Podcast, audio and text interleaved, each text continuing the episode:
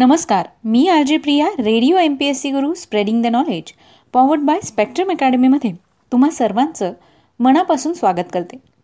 विद्यार्थी मित्रांनो आपण सामाजिक कला क्रीडा विज्ञान तंत्रज्ञान अर्थशास्त्र राजकारण पर्यावरण शेती अशा सगळ्याच क्षेत्रात ज्या व्यक्तींनी विशेष अशी कामगिरी केली आहे त्यांच्या जीवनकार्याविषयीची माहिती व्यक्तिविशेष या सत्रात जाणून घेत असतो. मग आज आपण शेतीमध्ये उपयुक्त असणाऱ्या युरियाविषयी ज्यांनी शोध लावला अशा एका शास्त्रज्ञाविषयीची सविस्तर माहिती आजच्या सत्रात जाणून घेणार आहोत. युरिया हे नाव तुम्ही ऐकून असालच. शेतीसाठी वापरला जाणारा युरिया. मग याचा शोध कसा लागला आणि कोणी लावला? युरियाच्या शोधाचे जनक एक जर्मन रसायनशास्त्रज्ञ होते. त्यांचं नाव होतं फ्रेडरिक वोहलर. यांचा आज जन्मदिन आहे.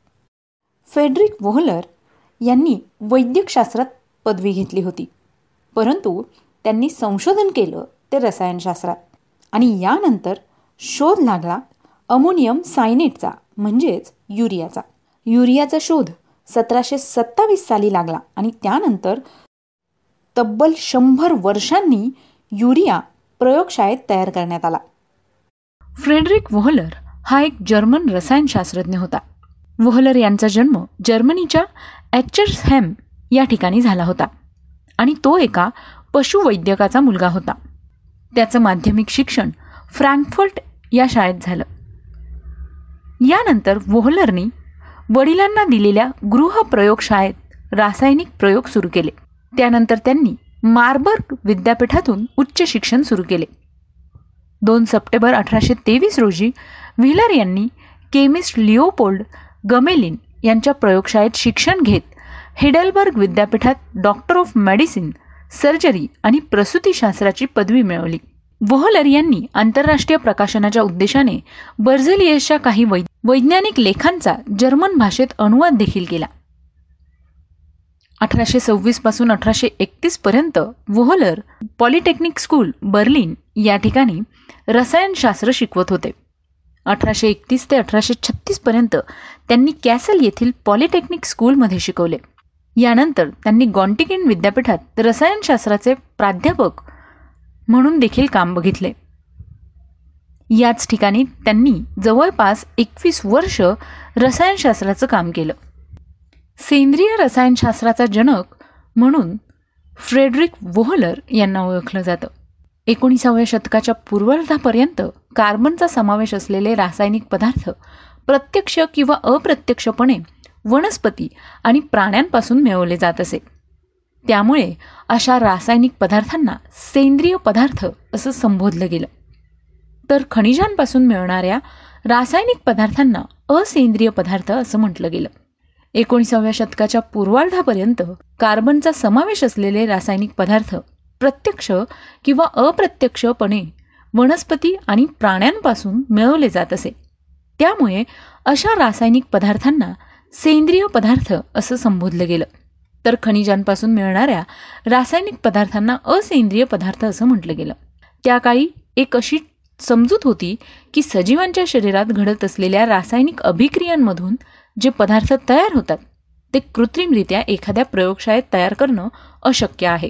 अर्थात असा समज असण्यामागे आणखी एक चुकीचा समज त्यावेळी दृढ होता. आणि तो म्हणजे सजीवांमध्ये जी जैविक प्रेरणा म्हणजेच लाईफ फोर्स असते त्यामुळेच हे रासायनिक पदार्थ तयार होऊ शकतात. थोडक्यात काय? तर त्यावेळी असं समजलं जायचं की कार्बनी पदार्थ हे केवळ सजीवांच्या शरीरातच तयार होऊ शकतात. साहजिकच आहे. अमिनो आम्ल ग्लुकोज इन्शुलिन वेगवेगळी इतर विकरे असे सजीवांच्या शरीरात तयार होणारे रासायनिक पदार्थ प्रयोगशाळेत तयार करण्याचा कोणी प्रयत्नसुद्धा केला नाही. मग मित्रांनो तुम्हाला प्रश्न पडला असेल की मी तुम्हाला हे सगळं का समजावून सांगते मी तुम्हाला आधीच म्हणलं की सेंद्रिय रसायनशास्त्राचा जनक. मग आता ही जी सेंद्रिय पदार्थ आहेत ती निर्माण करण्याचं काम जर कोणी केलं असेल ते पण प्रयोगशाळेत. त्या शास्त्रज्ञाचं नाव होतं फ्रेडरिक वोहलर. मग त्यांनी कशा प्रकारे या गोष्टी तयार केल्या? याविषयी आज आपण माहिती घेऊया. अठराशे अठ्ठावीस साली जर्मन रसायनशास्त्रज्ञ फ्रेडरिक वोहलर यांची अमोनियम सायनेट तयार करण्याची खटपट त्यावेळी सुरू होती. त्यासाठी सिल्वर सायनेट आणि अमोनियम क्लोराईड हे दोन रासायनिक पदार्थ एकत्र करून या मिश्रणाला ते उष्णता देत होते. म्हणजेच एकूण काय? तर ही जी सेंद्रिय पदार्थ आहेत जे मानवाच्या शरीरातून तयार होतात आणि जे वनस्पतींना आवश्यक आहेत तर हे सगळ्या प्रकारचे पदार्थ प्रयोगशाळेत तयार करण्याचा प्रयत्न फ्रेडरिक वुहोलर करत होते. मग यावेळेला त्यांनी सिल्वर सायनेट आणि अमोनियम क्लोराईड या दोन पदार्थांचं मिश्रण करून उष्णता द्यायला सुरुवात केली. ही त्यांच्या प्रयोगाची होती पहिली सुरुवात. या रासायनिक अभिक्रियेत तयार झालेला पदार्थ हा वोहलर यांच्या अपेक्षेपेक्षा वेगळा होता. या अभिक्रियेत पांढऱ्या रंगाचे आणि सुईच्या आकाराचे स्फटिक तयार झाले होते. आश्चर्य म्हणजे तयार झालेले स्फटिक हे वोहलर यांनी मार्बर्ग विद्यापीठात वैद्यकशास्त्राचा अभ्यास करत असताना मानवी मूत्राच्या विश्लेषणादरम्यान पाहिलेल्या युरियाच्या स्फटिकांसारखे होते. आणि मग यावरूनच विचारचक्र सुरू झालं. वोहलर यांनी त्यावेळेला काय विचार केला आणि त्यातून युरिया कसा जन्माला आला ते जाणून घेऊया. त्याची गोष्ट काय आहे ते समजवून घेऊया. कोणत्याही सजीव प्राण्याच्या शरीराबाहेर युरिया कसा तयार झाला? शतकानुशतके रूढ असलेल्या जैविक प्रेरणेच्या संकल्पनेला छेद देणारी घटना अपघाताने का होईना पण घडली. रसायनशास्त्रात प्रचंड आवड असल्याने वोहलर यांनी वैद्यकशास्त्र सोडून देऊन रसायनशास्त्रात संशोधन करण्याचा निर्णय घेतला. वैद्यकशास्त्रात घेतलेल्या पदवीचा उपयोग त्यांना रसायनशास्त्रात यासाठी मात्र नक्की झाला.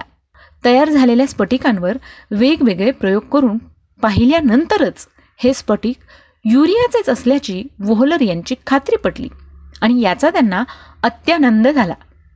ताबडतोब त्यांनी आपले रसायनशास्त्रातले गुरु बाझलियस यांना पत्र लिहिलं.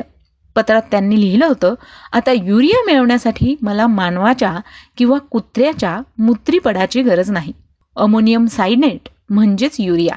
मग मित्रांनो त्यांनी जे दोन रासायनिक पदार्थ म्हणजेच सिल्वर सायनेट आणि अमोनियम क्लोराईड एकत्र करून जो पदार्थ बनवला होता तो पदार्थ होता अमोनियम सायनेट म्हणजेच युरिया. या युरियाचा शोध खरं तर याआधी लागला होता म्हणजे सतराशे सत्तावीस सालीच युरियाचा शोध खरं तर लागला होता. आणि त्यानंतर तब्बल शंभर वर्षांनी युरिया प्रयोगशाळेत तयार करण्यात यश आलं. म्हणजेच काय? तर युरियाचा शोध लागल्यानंतर कृत्रिमरित्या युरिया कसा तयार करायचा हे तयार करण्यासाठी जवळपास शंभर वर्ष गेलीत. अमोनियम सायनेट आणि युरिया यांच्यात नेमका काय फरक आहे? यावर बाझेलियस यांनी संशोधन केलं. तेव्हा त्यांच्या असं लक्षात आलं की दोन्हीही रासायनिक पदार्थांमध्ये कार्बन ऑक्सिजन हायड्रोजन आणि नायट्रोजन या मूलद्रव्यांच्या अणूचा समावेश आहे.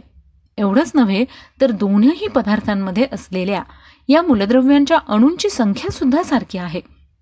फक्त फरक इतकाच आहे की या अणूंची रचना अमोनियम सायनेट आणि युरियामध्ये वेगवेगळी आहे. दोन पदार्थांमधले अणू जरी सारखे असले तरी त्यांच्या रेणूंमधील या अणूंची रचना वेगळी असल्याने या दोनही पदार्थांचे गुणधर्म वेगवेगळे आहेत. अमोनियम सायनेट विशिष्ट तापमानाला तापवल्यास त्यातल्या अणूंची पुनर्रचना होते आणि युरिया तयार होतो. वोहलर यांचं हे संशोधन त्यावेळी मात्र क्रांतिकारी ठरलं. कारण युरियाच्या प्रयोगशाळेतील निर्मितीनंतर जे रासायनिक पदार्थ फक्त सजीवांच्या शरीरातच बनतात असा समज होता. असे असंख्य सेंद्रिय रासायनिक पदार्थ प्रयोगशाळेत तयार करण्यात शास्त्रज्ञांनी यश मिळवलं. वोहलर यांनी अठराशे पंचेचाळीस साली शुद्ध स्वरूपात ॲल्युमिनियम तयार करण्यात देखील यश मिळवलं. सातत्याने एक दशकापेक्षा जास्त काळ या धातूवर त्यांनी संशोधन केलं आणि ते मोलाचं ठरलं. व्होलर यांनी इतर शास्त्रज्ञांच्या मदतीने इट्रियम बेरिलियम सिलिकॉन व टायटॅनियम ही मूलद्रव्य शुद्ध स्वरूपात मिळवली आणि सिलिकॉन नायट्राईड कॅल्शियम कार्बाईड ही संयुग शोधून काढली. आणखी एक महत्त्वाची गोष्ट सांगायची म्हणजे वोहलर यांना अवकाशातून पडणारे उल्कापाषाण जमविण्याचा छंद होता. त्यांच्या संग्रहालयात असलेल्या अनेक उल्कापाषाणांचे त्यांनी रासायनिक विश्लेषण सुद्धा केलं होतं. अर्थात या सगळ्या संशोधनांपैकी वोहलर यांचं युरिया संदर्भातलं संशोधन मात्र त्यावेळी आणि सध्या तरी क्रांतिकारी ठरलं असं म्हणायला हरकत नाही. कारण तेव्हापासूनच मानवी जीवनात आणि रसायनशास्त्रात एक नवीन पर्व सुरू झालं. सजीवांपासून मिळणारे किंवा फक्त सजीवच निर्माण करू शकणारे सेंद्रिय पदार्थ प्रयोगशाळेत असेंद्रिय पदार्थांपासून कृत्रिमरित्या बनवता येतात ही गोष्ट सिद्ध झाली. युरियाच्या निर्मितीने मानवाला एक नवी दृष्टी मिळाली. नवा विचार दिला आणि रसायनशास्त्रात सेंद्रिय रसायनशास्त्र या शाखेचा जन्म झाला.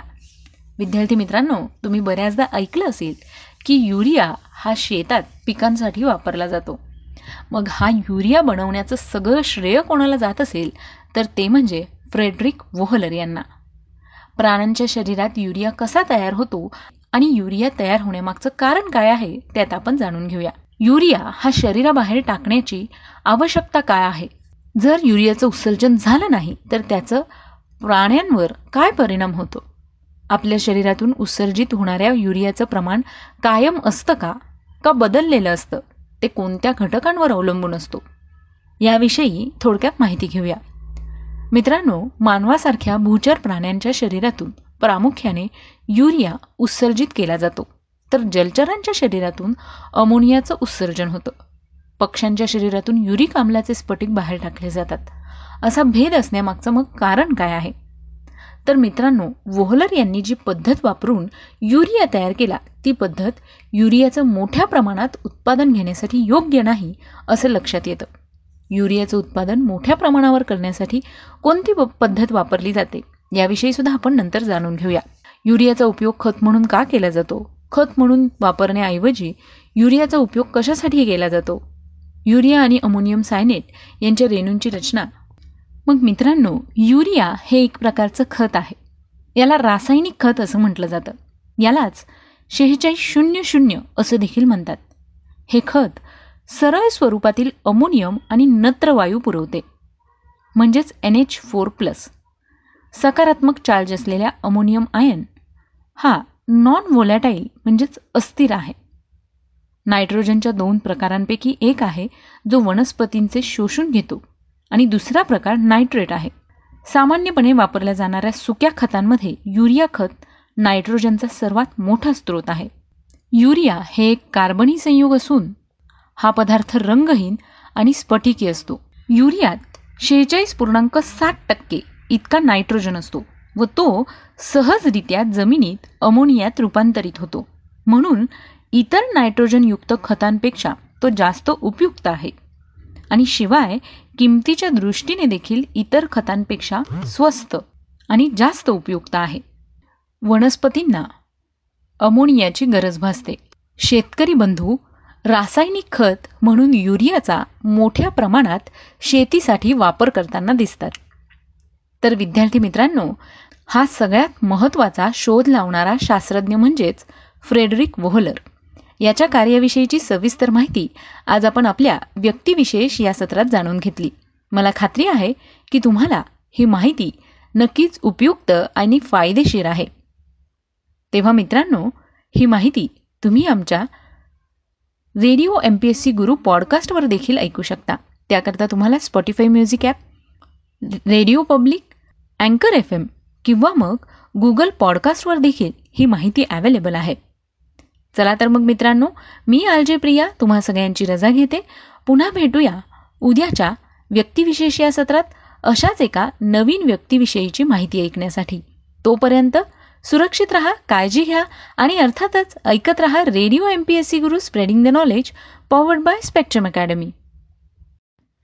नमस्कार मी R J Priya radio M P S C Guru spreading the knowledge powered by spectrum अकॅडमीमध्ये तुम्हा सर्वांचं मनापासून स्वागत करते. विद्यार्थी मित्रांनो आपण व्यक्तिविशेष या सत्रामध्ये सगळ्याच क्षेत्रात ज्या व्यक्तींनी उल्लेखनीय कामगिरी केली आहे त्यांचा जीवनप्रवास जाणून घेण्याचा प्रयत्न करत असतो. हिंदी साहित्य क्षेत्रातील सगळ्यात मोठं नाव म्हणजे मुंशी प्रेमचंद. मुंशी प्रेमचंद हे हिंदी व उर्दू साहित्यातील नावाजलेले लेखक होते.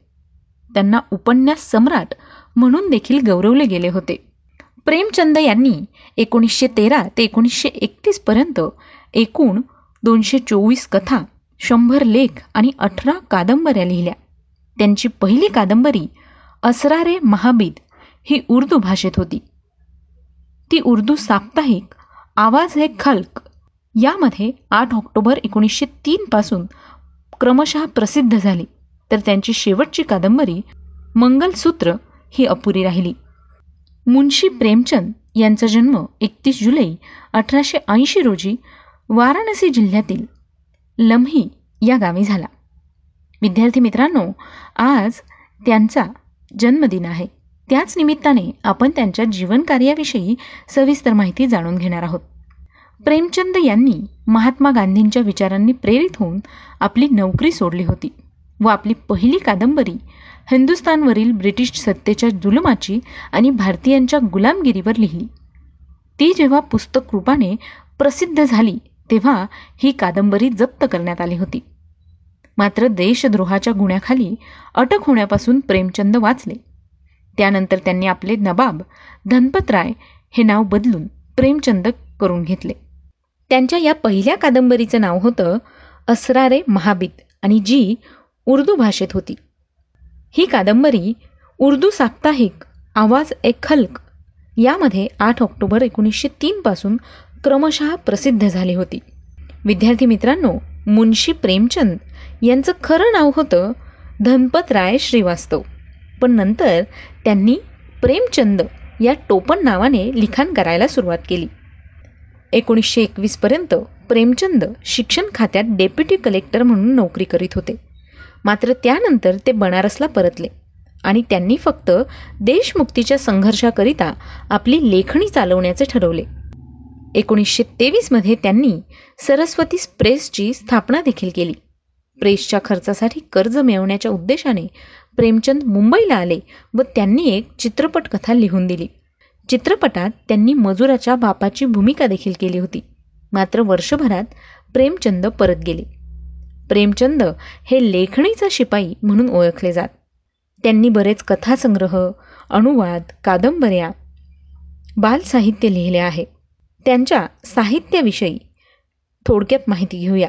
अग्निसमाधी असरारे मुआबीत अहंकार कर्मभूमी कायाकल्प कुत्ते की कहाणी कृष्णा गबन गोदान चांदी की डिबिया जंगल की कहाणिया तालस्ताय की कहाणिया दुर्गादास नमक का दरोगा नवजीवन नवनिधि निर्मला न्याय पांच फूल पिता के पत्र पुत्री के नाम प्रतापचंद्र प्रतिज्ञा प्रेम तीर्थ प्रेम चतुर्थी प्रेम द्वादशी प्रेम पौर्णिमा प्रेम पंचमी प्रेम पचिसी प्रेम प्रमोद प्रेम प्रसून प्रेमा प्रेमाश्रम प्रेरणा बँक का दिवाला मंगलसूत्र ही त्यांची शेवटची कादंबरी होती. असे बरेच कथासंग्रह आणि कादंबऱ्या त्यांनी लिहिले होते. याचबरोबर मनमोदक महात्मा शेख साधी रंगभूमी रामचर्चा वरदान शांती श्यामा सप्तसरोज सप्तसुमन समरयात्रा सुखदास सृष्टिका आरंभ सेवा सदन सोजे वतन स्वराज के फायदे हडताल ही सुद्धा त्यांची काही पुस्तकं त्यांनी प्रकाशित केलेली आहेत. प्रेमचंद्र आधुनिक हिंदी साहित्याचे पितामह म्हणून ओळखले जातात. एकोणीसशे एकपासून त्यांच्या साहित्यिक जीवनाचा आरंभ सुरू झाला. पण त्यांची पहिली हिंदी कथा सरस्वती पत्रिकेत डिसेंबरच्या अंकात एकोणीसशे पंधरामध्ये सौत या नावाने प्रकाशित झाली. त्यांचा पहिला कथासंग्रह सोजेवतन. देशभक्तीच्या भावनेने ओतप्रोत असल्याने त्यांच्या पुस्तकांवर इंग्रज सरकारने बंदी घातली व अशा प्रकारचं लेखन करू नये म्हणून त्यांना बजावण्यात आलं. मरणोपरांत त्यांची कथा मानस सरोवर या नावाने आठ खंडांमध्ये प्रकाशित झाली.